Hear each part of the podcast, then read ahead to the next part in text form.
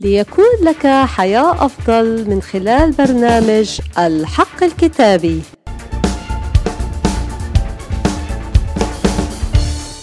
حقيقة اليوم الكتابية بعنوان كن أنت ولا تقارن بأحد. الرب خلق كل واحد منا فريدا بمواهبنا وبأسلوبنا من كل جهة من حياتنا، وأعطى كل منا مواهب مميزة لكي نعمل بها لمجده.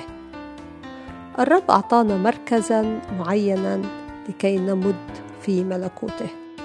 لكن في أوقات كتير بننظر لحياتنا ومنقارن في المواهب اللي موجودة عند أختي أو عند أخي ونستصغر اللي عنا.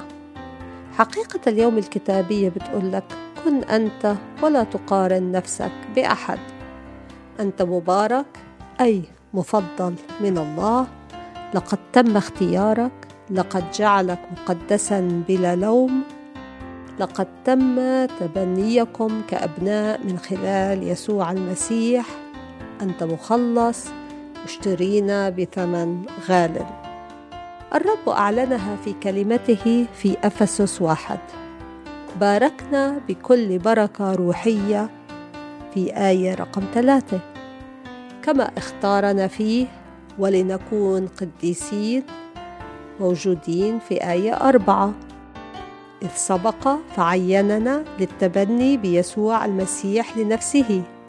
آية رقم خمسة. ألا تجعلك هذه الكلمات تقفز من الفرح؟ نحن محبوبين لعمله. إذ كان عندك أي شك في مكانتك في المسيح اقرأ أفسس إصحاح واحد.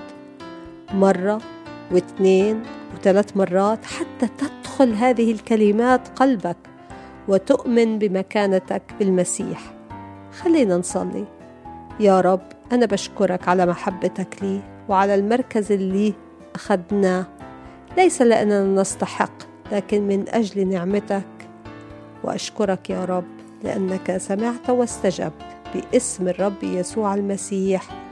آمين آمين. يبارككم الرب في حلقة جديدة من برنامج الحق الكتابي.